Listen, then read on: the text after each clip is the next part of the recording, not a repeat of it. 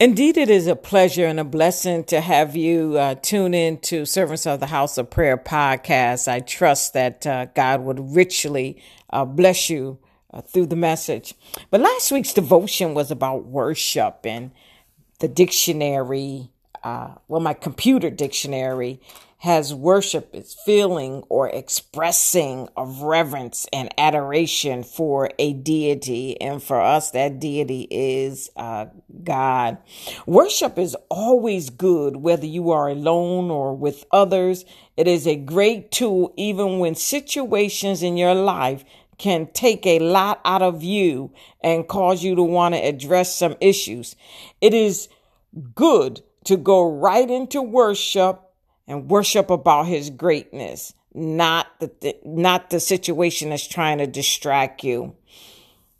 Even if you get together with a couple of people and worship the Lord, that will bring about a wonderful experience of glorifying God. John 4 and 23 says, Yet a time is coming and has come when the true worshipers will worship the Father in spirit and in truth for they are the kind of worshipers the Father seeks. Uh, here, Jesus was having a discussion with uh, the Samaritan woman, uh, letting her know that uh, we worship the true God, and the God that they worship is not really, um, really worthy of worship.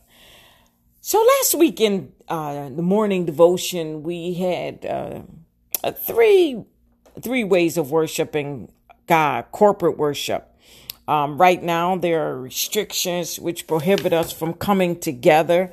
Uh, give this a try. Worship God uh, through the week as much as you can. Then come together with others and worship Him uh, in a service if they're having service or when you get together with some family or friends. Just, just mess with them a little bit and say, let's just stop and just focus on God and just worship God. Uh, make sure you're part of the worship service. Don't just stand there. Give God your undivided attention and magnifying his name.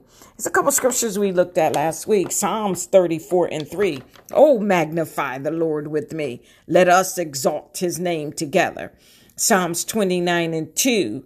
Praise the Lord for the glory of his name. Worship the Lord because he is holy.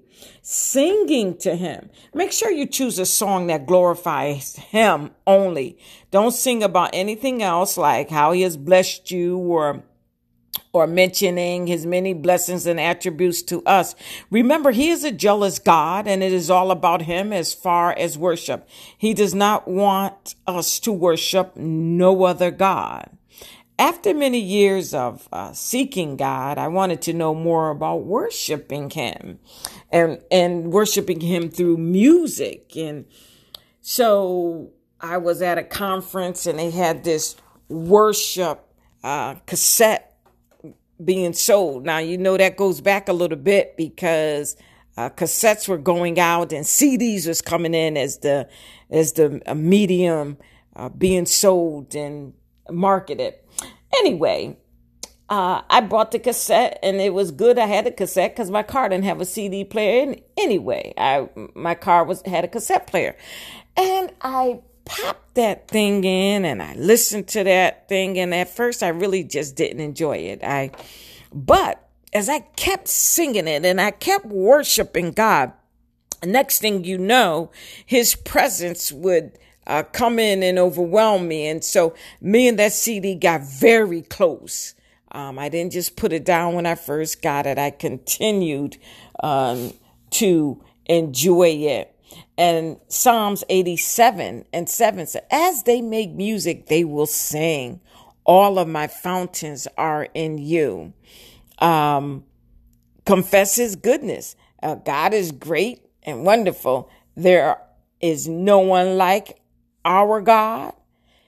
He's perfect in every way. Hebrews 13, 15, through Jesus, therefore, let us continually offer to God a sacrifice of praise, the fruit of lips that openly profess his name. And you can always go to him and let him know he is Alpha and Omega. He is the beginning and the end, he sits high and he looks low. Glory to God. He's a great God. He is the I am. He is the everlasting Father. He is the King of all kings. He is the Lord of all lords. He is the Prince of Peace. Go on and glorify God and get close with Him.